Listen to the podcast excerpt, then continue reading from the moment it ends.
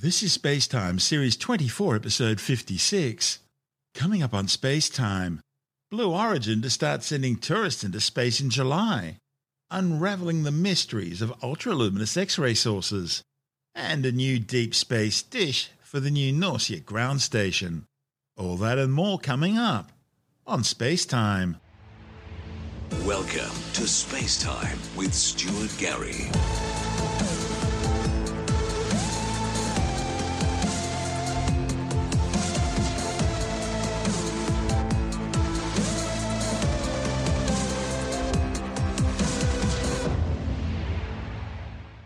Blue Origin have announced that they're going to start sending people into space, including at least one space tourist, on July twentieth. The date was chosen to mark the fifty-second anniversary of the historic Apollo eleven moon landing. The ten-minute suborbital trip aboard New Shepard will mark the official start of regular space tourism operations, taking passengers beyond the one hundred kilometre high Kármán line, the internationally recognised official start of space. So far, New Shepard successfully carried out fifteen unmanned test flights from its launch pad in the Guadalupe Mountains in West Texas. Unlike its main competitor, Virgin Galactic, which launches and lands on a conventional runway, New Shepard, which is named after Alan Shepard, who sixty years ago became the first American in space, blasts off vertically from a traditional launch pad and tower. During the ascent, the capsule separates from the booster, with the momentum carrying it on into space, allowing tourists to get up to four minutes of weightlessness and spectacular views of the curvature of the Earth. After reaching apogee, the capsule then begins its return into the Earth's atmosphere, eventually deploying three large parachutes and floating to the ground. Meanwhile, the booster rocket itself autonomously returns to the surface, touching down vertically on a nearby landing pad. The reusable spacecraft's already being used for suborbital scientific payloads. And if you want to become one of the people payloads, you'll need deep pockets. A trip to the edge of space won't come cheap, with prices of around a quarter of a million dollars per seat. And there are strict conditions of travel as well. You'll need to be between sixty and one hundred ninety-three centimetres tall and weigh between fifty and one hundred one kilograms. You'll also need to be able to dress yourself in a one-piece zip-up flight suit, climb the launch tower in less than ninety seconds, walk quickly over uneven surfaces, not be afraid of heights — I thought that would have been a given — not be claustrophobic, another given, be able to handle reasonably high Gs during the launch and descent phase of the mission, and be willing to sit strapped in your launch couch for up to ninety minutes. You'll also need to understand English and see and respond to alert lights that are displayed, and be able to fasten and unfasten your seat harness in less than fifteen seconds. But if you can do all that and you've got the money, you're now able to officially become an astronaut. This is SpaceTime. Still to come, trying to unravel the mystery of ultraluminous X-ray sources, and a new deep space communications dish for the new Norcia ground station near Perth. All that and much more still to come on SpaceTime.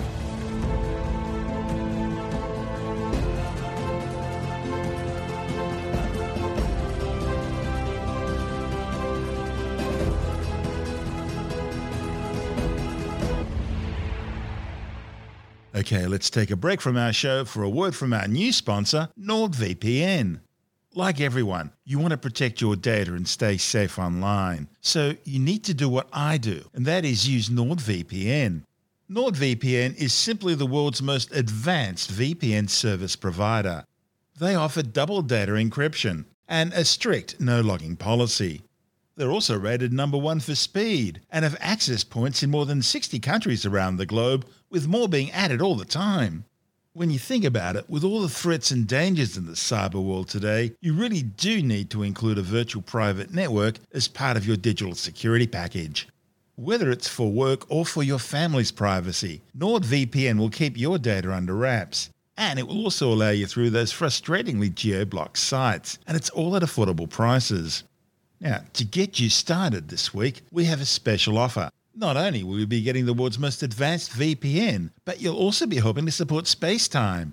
Just go to nordvpn.com slash stuartgary or use the coupon code StuartGary to get a two-year plan plus one additional month, all with a huge discount. That U R L again is nordvpn.com slash stuartgary or use the coupon code StuartGary at the checkout. And of course, you'll find the U R L details in the show notes and on the SpaceTime website. You're listening to SpaceTime Spacetime with Stuart Gary. A new study using the European Space Agency's X M M Newton Space Telescope may be on track to solving the mystery of so-called ultraluminous X-ray sources. These are mysterious objects, extremely bright X-ray point sources in the sky emitting more radiation than a million suns and are consistently far more luminous than any known stellar process. But at the same time they're not sufficiently luminous to be an active galactic nuclei, or A G N, which are caused by feeding black holes. So their exact cause remains a mystery. Astronomers using the European Space Agency's X M M Newton Space Telescope have discovered a quasi-periodic dipping in the X-ray light coming from an ultraluminous X-ray source known as N G C two forty-seven U L X one. N G C two forty-seven U L X one is a super soft ultraluminous X-ray source in an intermediate spiral galaxy known as N G C two forty-seven, located some eleven point one million light-years away. The cause of the change in intensity of this X-ray source is poorly understood. The authors observed N G C two forty-seven U L X one on eight occasions using X M M Newton, finding deep and frequent dips in the light curve on one thousand and ten thousand second timescales. They also found that the amplitude of these dips increases at higher energies. The findings, reported on the pre-press physics website arXiv dot org, could mean the dips are being caused by either the occultation of the central X-ray source by an optically thick structure, such as a warped accretion disk, or it could be obscured by a wind launched from the accretion disk, or it could be both.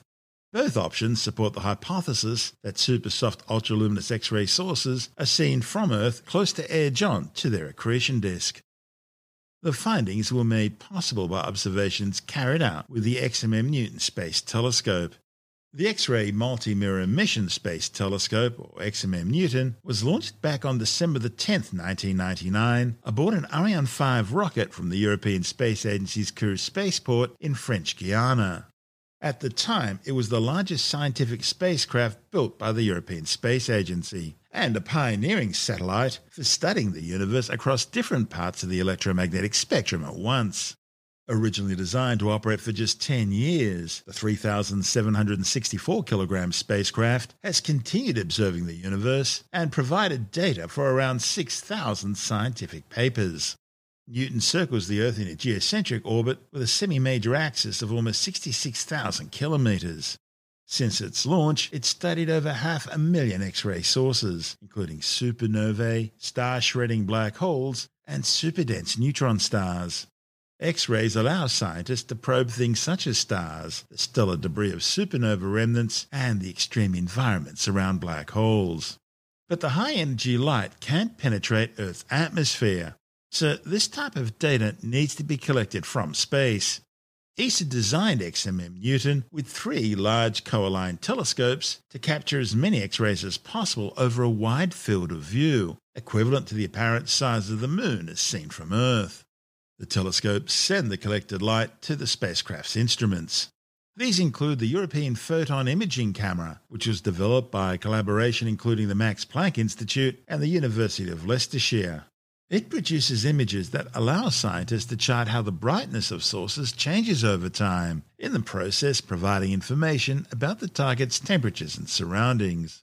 Atoms in extreme environments around black holes and in stellar debris lose electrons, producing characteristic X-rays in the process.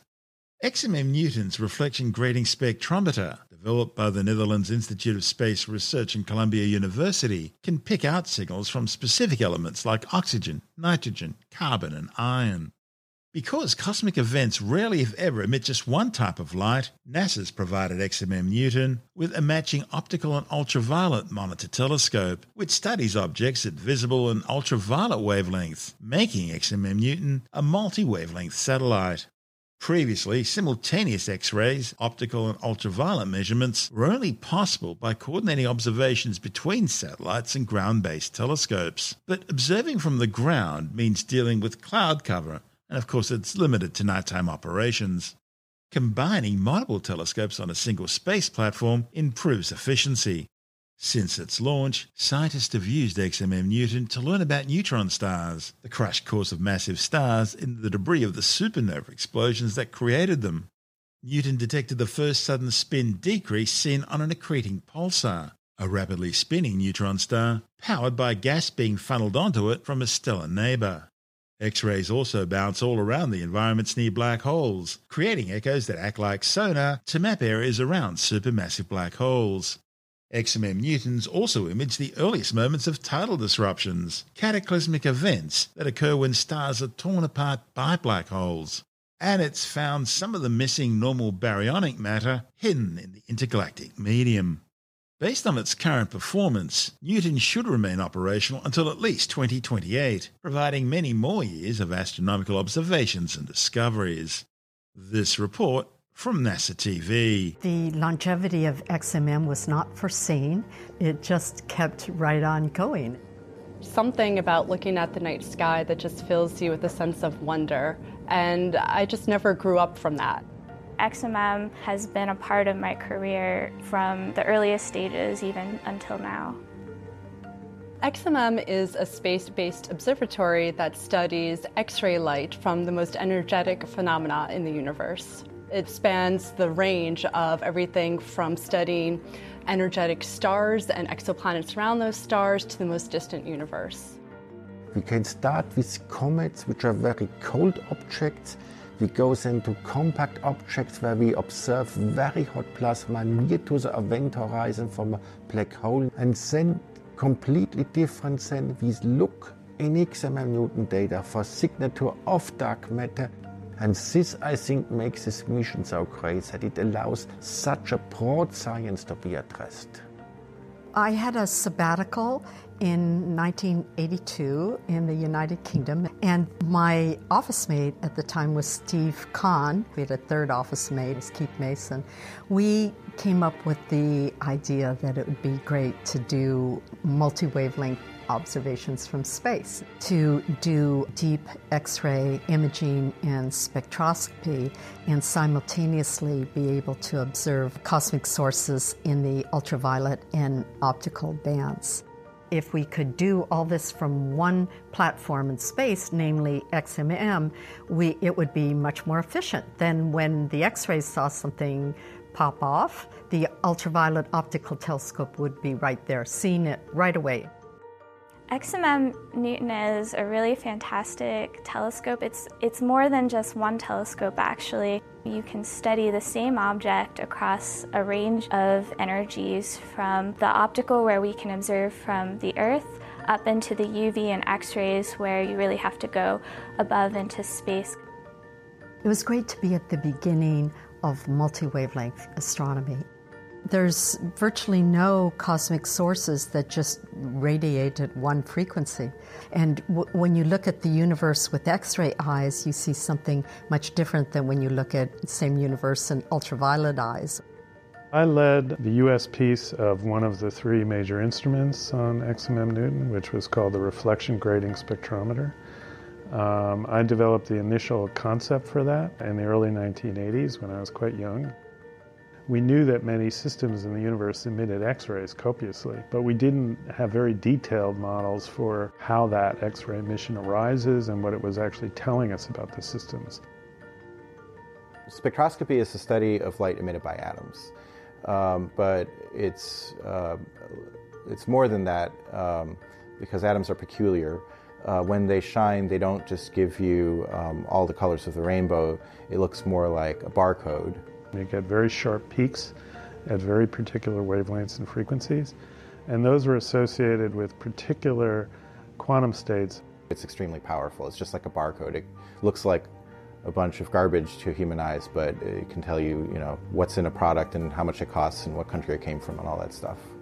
By measuring that detailed pattern, we can learn about the fundamental physics of what's happening in these very exotic environments, what the temperatures are, the densities, the pressures. The spectroscopy that X M M Newton did really answered a huge number of questions. With the, the most recent result with X M M, we were able to measure the spin of the black hole. And uh, I mean, I liked the signal so much so that I put it on a cup and I drink from it every day. So my son was shocked that other people in the school were knowing X M M Newton. small children from ten years that they know that X M M Newton is an X-ray satellite. Uh, you know, it, it was amazing. It's like the Cal Ripken of satellites, of space satellites, this thing that just keeps going and going and going and, and producing great data. I'm delighted to see that, number one, the mission is still working, the instrument is still working, and that there are all these young scientists that have been inspired to figure out great things to do with it. And they're using it for in all sorts of ways, which is really amazing to see a telescope used in ways and for discoveries that you could never have predicted when you first were designing it and launching it. There's certain science that X M M can do that other X-ray observatories can't. Recently, X M M has invested lots of time in these large area multi-wavelength survey fields, including work that I've been leading in a region of the sky that has lots of existing data.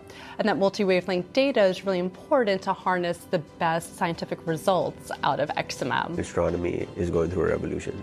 There's gravitational waves detected, there's several kinds of weird supernova detected, and having an X-ray instrument to simultaneously operate while these optical instruments are operating would be extremely beneficial.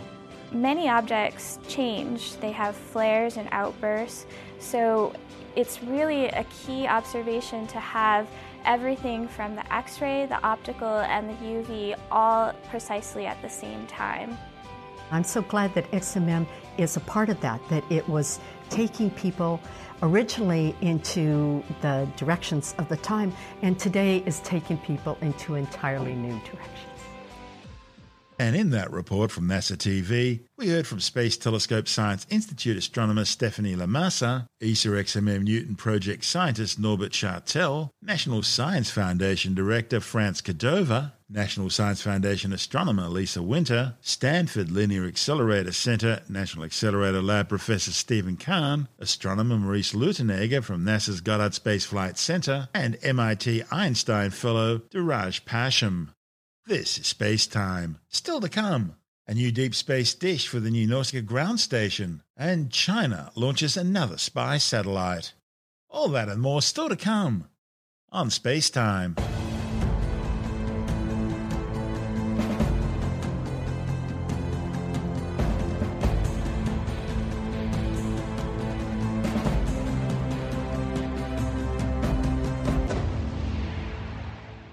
The Australian Space Agency and its European counterpart E S A have signed a deal to build a new thirty-five metre deep space antenna at the European Space Agency's new Norcia ground station.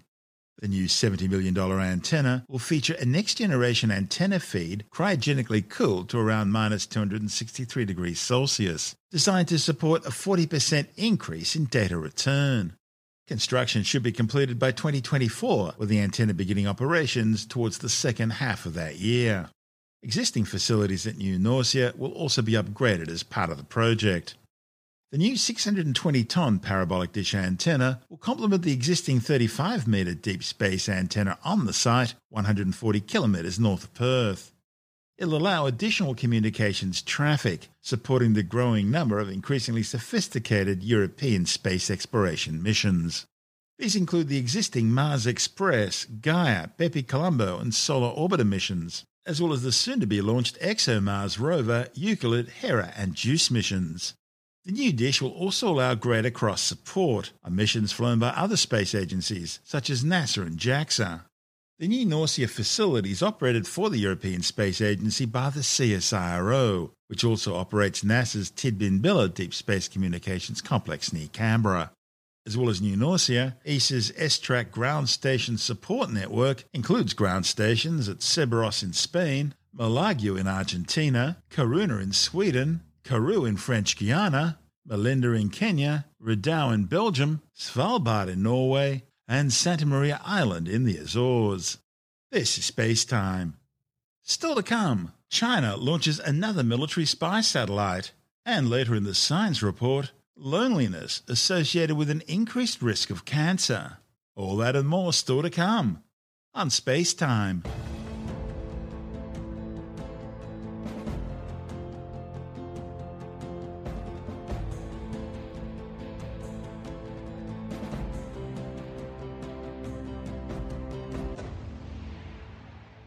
China has launched another military spy satellite as it continues its build-up for what Beijing describes as preparations for war. The Yaogong thirty-four mission was launched aboard a Long March four C rocket from the Zhuquan Satellite Launch Center in northwestern China. Beijing describes the spacecraft as a remote sensing satellite designed to survey land resources, urban planning, road network design, crop yield estimation, disaster prevention, and to provide information services for the construction of China's Belt and Road initiatives. In reality, it's actually a four thousand two hundred kilogram military optical reconnaissance satellite, part of a growing constellation of reconnaissance satellites run by China, which now numbers some seventy-six spacecraft, and growing. The payload was successfully placed into a one thousand one hundred kilometer high orbit. The mission was China's twelfth orbital launch attempt so far this year, eleven of which have been successful. This is SpaceTime.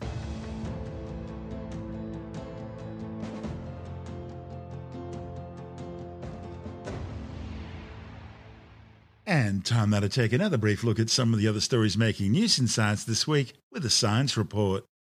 A new study shows that loneliness among middle-aged males is associated with an increased risk of cancer. The findings, reported in the journal Psychiatry Research, warns that loneliness could be as significant a health risk as smoking or being overweight.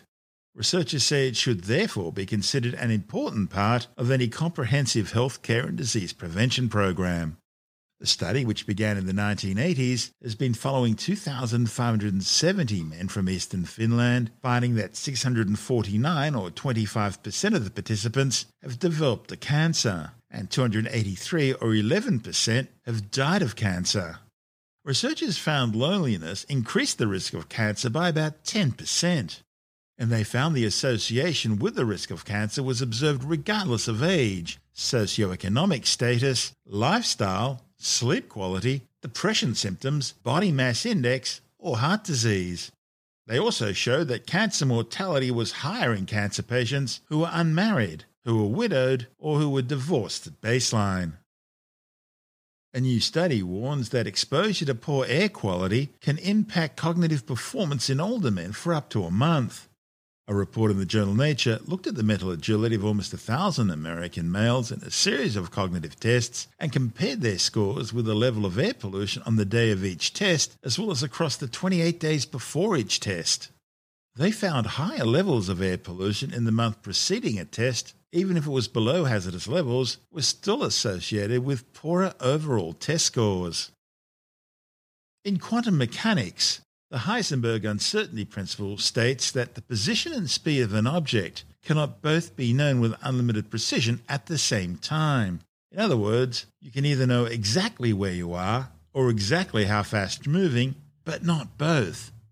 However, a new report in the journal Science claims researchers have shown that two vibrating drumheads, each about the width of a human hair, can be coerced into a quantum state which evades the uncertainty principle for the first time.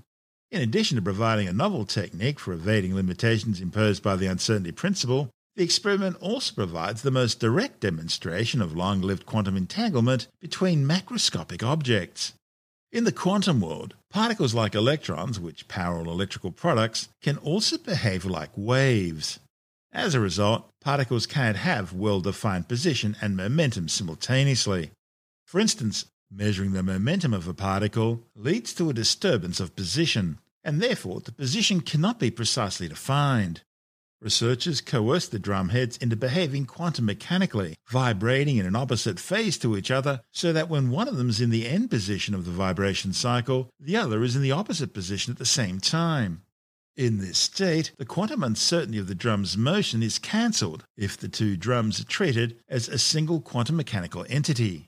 What all that means is that researchers were able to simultaneously measure both the position and the momentum of the two drumheads, something which shouldn't be possible according to the Heisenberg uncertainty principle. Importantly, the experiment also provided the most solid evidence yet that large objects can exhibit quantum entanglement. Entangled objects cannot be described independently of each other, even though they may have an arbitrarily large spatial separation. Of course, it's not easy to do, otherwise everyone would be doing it. In macroscopic objects, quantum effects like entanglement are very fragile and they're easily destroyed by any surrounding disturbances. So the experiments needed to be carried out at just one hundredth of a degree above absolute zero, minus two hundred seventy-three degrees Celsius. A new study has found that long-term spaceflight has caused changes in the structure of astronauts' eyes. The findings, reported in the Journal of the American Medical Association, show changes in the eyes of two crew members aboard the International Space Station over the course of a year in space. These included an increase in the thickness of their retinas, as well as a swelling of the optical nerve. However, due to the small number of people studied, the researchers emphasised that they need more participants with year-long missions in order to confirm their observations. Intel launches its new eleventh generation Core eight series processor.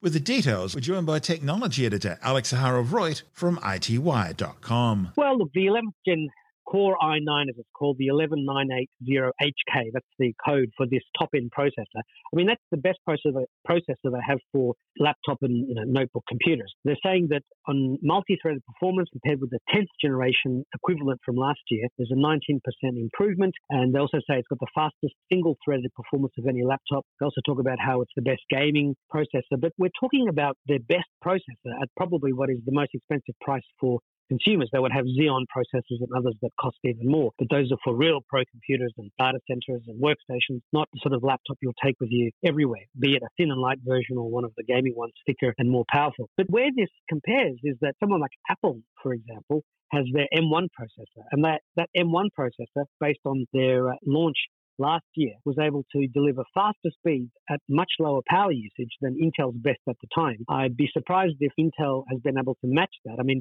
let's not forget, the M one can operate in Apple's cheapest machines even without a cooling fan. And if you add a cooling fan in, it can then deliver sustained performance for longer.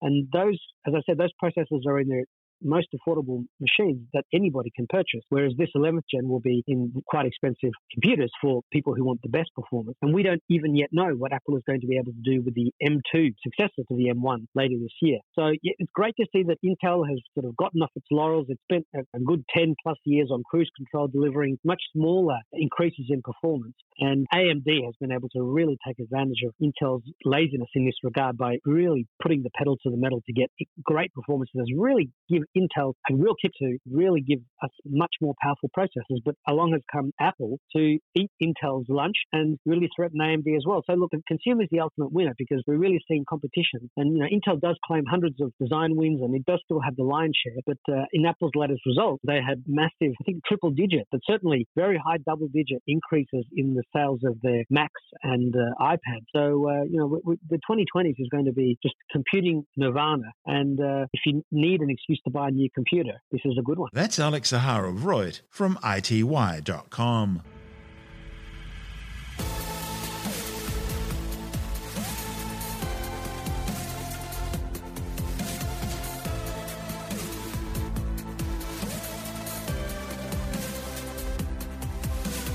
And that's the show for now.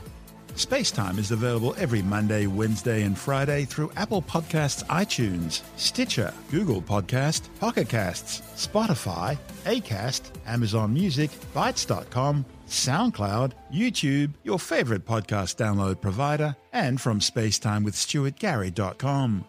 SpaceTime's also broadcast through the National Science Foundation on Science Zone Radio and on both iHeartRadio and TuneIn Radio. And you can help to support our show by visiting the SpaceTime store for a range of promotional merchandising goodies, or by becoming a SpaceTime patron, which gives you access to triple episode commercial-free versions of the show, as well as lots of bonus audio content which doesn't go to air, access to our exclusive Facebook group, and other rewards. Just go to space time with stuart gary dot com for full details. And if you want more Space Time, please check out our blog, where you'll find all the stuff we couldn't fit in the show, as well as heaps of images, news stories, loads of videos, and things on the web I find interesting or amusing. Just go to space time with stuart gary dot tumblr dot com. That's all one word, and that's Tumblr without the E. You can also follow us through at Stuart Gary on Twitter, at Space Time with Stuart Gary on Instagram, through our SpaceTime YouTube channel. And on Facebook, just go to facebook.com forward slash spacetime with Stuart Gary. And SpaceTime is brought to you in collaboration with Australian Sky and Telescope magazine, your window on the universe. You've been listening to SpaceTime with Stuart Gary. This has been another quality podcast production from bytes dot com.